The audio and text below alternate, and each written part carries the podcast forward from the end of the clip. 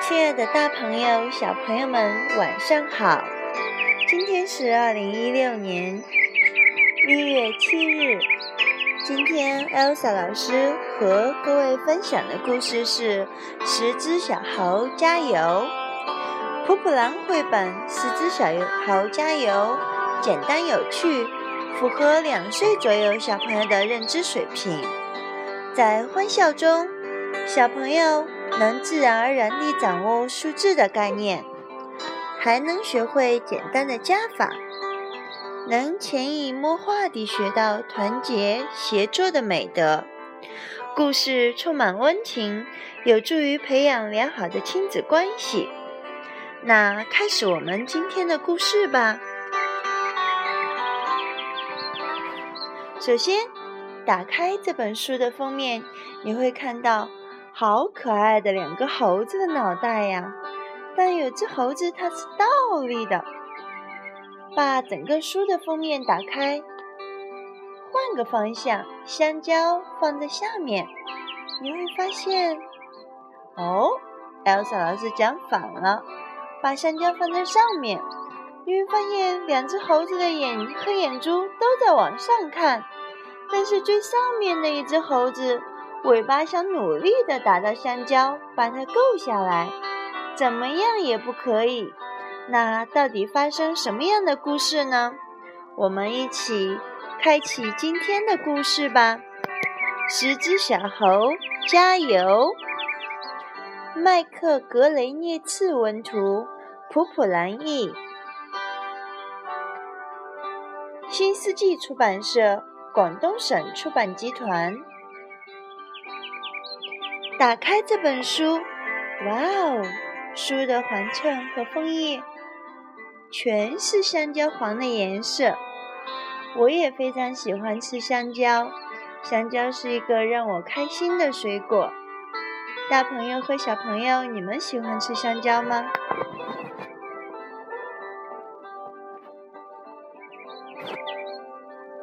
再掀开，哇哦！映在我眼前的就是一个可爱的、诱人的黄色的大香蕉了。那我们在读这本书的时候，我们要把它竖着放。正式开始，十只小猴加油！一只小猴走过来，啊，香蕉！好像很好吃。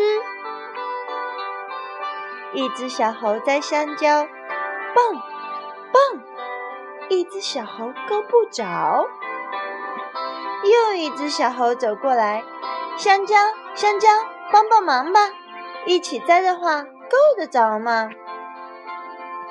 两只小猴摘香蕉，还是够不着。三只小猴走过来，香蕉，香蕉，帮帮忙吧！大家一起摘，够得着吗？你就会看到书的画面上五个猴子的眼睛，十只眼睛都在滴溜溜的往上看着黄色又大的香蕉。五只小猴摘香蕉，还是够不着。五个猴子开始滴落汗。四只小猴子走过来，香蕉，香蕉，帮帮忙吧！大家一起摘，够得着吗？九只小猴摘香蕉，可是还是够不着。最下面的一只猴子都已经被踩趴下了。一只小猴走过来，香蕉，香蕉，帮帮忙吧！大家一起摘。够得着吗？十只小猴摘香蕉，差一点儿，就差一点儿。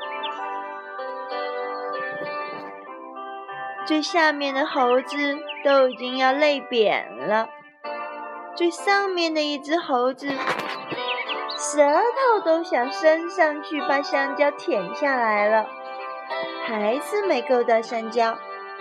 十只小猴呀，哎呀呀呀呀，全摔到了地上。十只小猴好疼啊！香蕉，香蕉，怎么办？这时，过来了很大很大的大朋友和小朋友，猜一猜，会是谁过来了呀？是爸爸！十只小猴和爸爸一起，终于摘到香蕉了。十只小猴，嗷呜嗷呜嗷呜嗷呜嗷呜嗷呜嗷呜嗷呜！香蕉真好吃。那如果是爸爸有时间给孩子一起分享这个故事，我想是极好的了。那在故事的最后。和大家分享今天这本书《十只小猴》的作者，他是麦克格雷涅茨，生于波兰。那这个作者可厉害了，他的书我都特别特别喜欢。作者凭借《月亮的味道》获日本绘本奖翻译绘本奖。他的作品众多，主要有《先迈哪只脚》《谁最高》《大象朋友》。彩虹色的花，菲尔喜欢讲故事的红鱼，爸爸的围巾，九只小猫，呼呼呼，谁最快？阿尔巴特之恋，生命的彩色铅笔。那如果是家长想让小朋友们学习使认数字，那除十只小猴之外，还可以。一起朗读《九只小猫》，呼呼呼！好，今天的故事分享就到这里。那不知道大朋友和小朋友们喜欢这个故事吗？这个故事听起来特别特别的有趣，尤其是看到画面上十个猴子一起努力去摘香蕉的过程。那亲子互动怎么进行呢？尤其在晚上睡觉之前，小朋友和大朋友一起读这个故事的时候，可以拿一些动物，或者用拳头来当做猴子，一起往上叠呀叠呀叠呀，就可以变高了。这时候小朋友一定会使劲儿的往上蹦，因为毕竟爸爸妈妈的个子比孩子高呀。在这个过程中，学会了方向。也促进了亲子的交流。另外，如果家里有垫子，比如说靠垫儿，可以拿着当猴子，一步一步的垫起来，把孩子放在高高的垫子上，那么努力的去往上去够一个物品，也是一种互动。那祝福亲爱的大朋友和小朋友，在生活中还是在孩子的成长过程中。都能够像十只小猴一样，不断的去鼓励、去协作，孩子会越来越棒。好，今天的分享就到这里，祝大家二零一六年快快乐乐。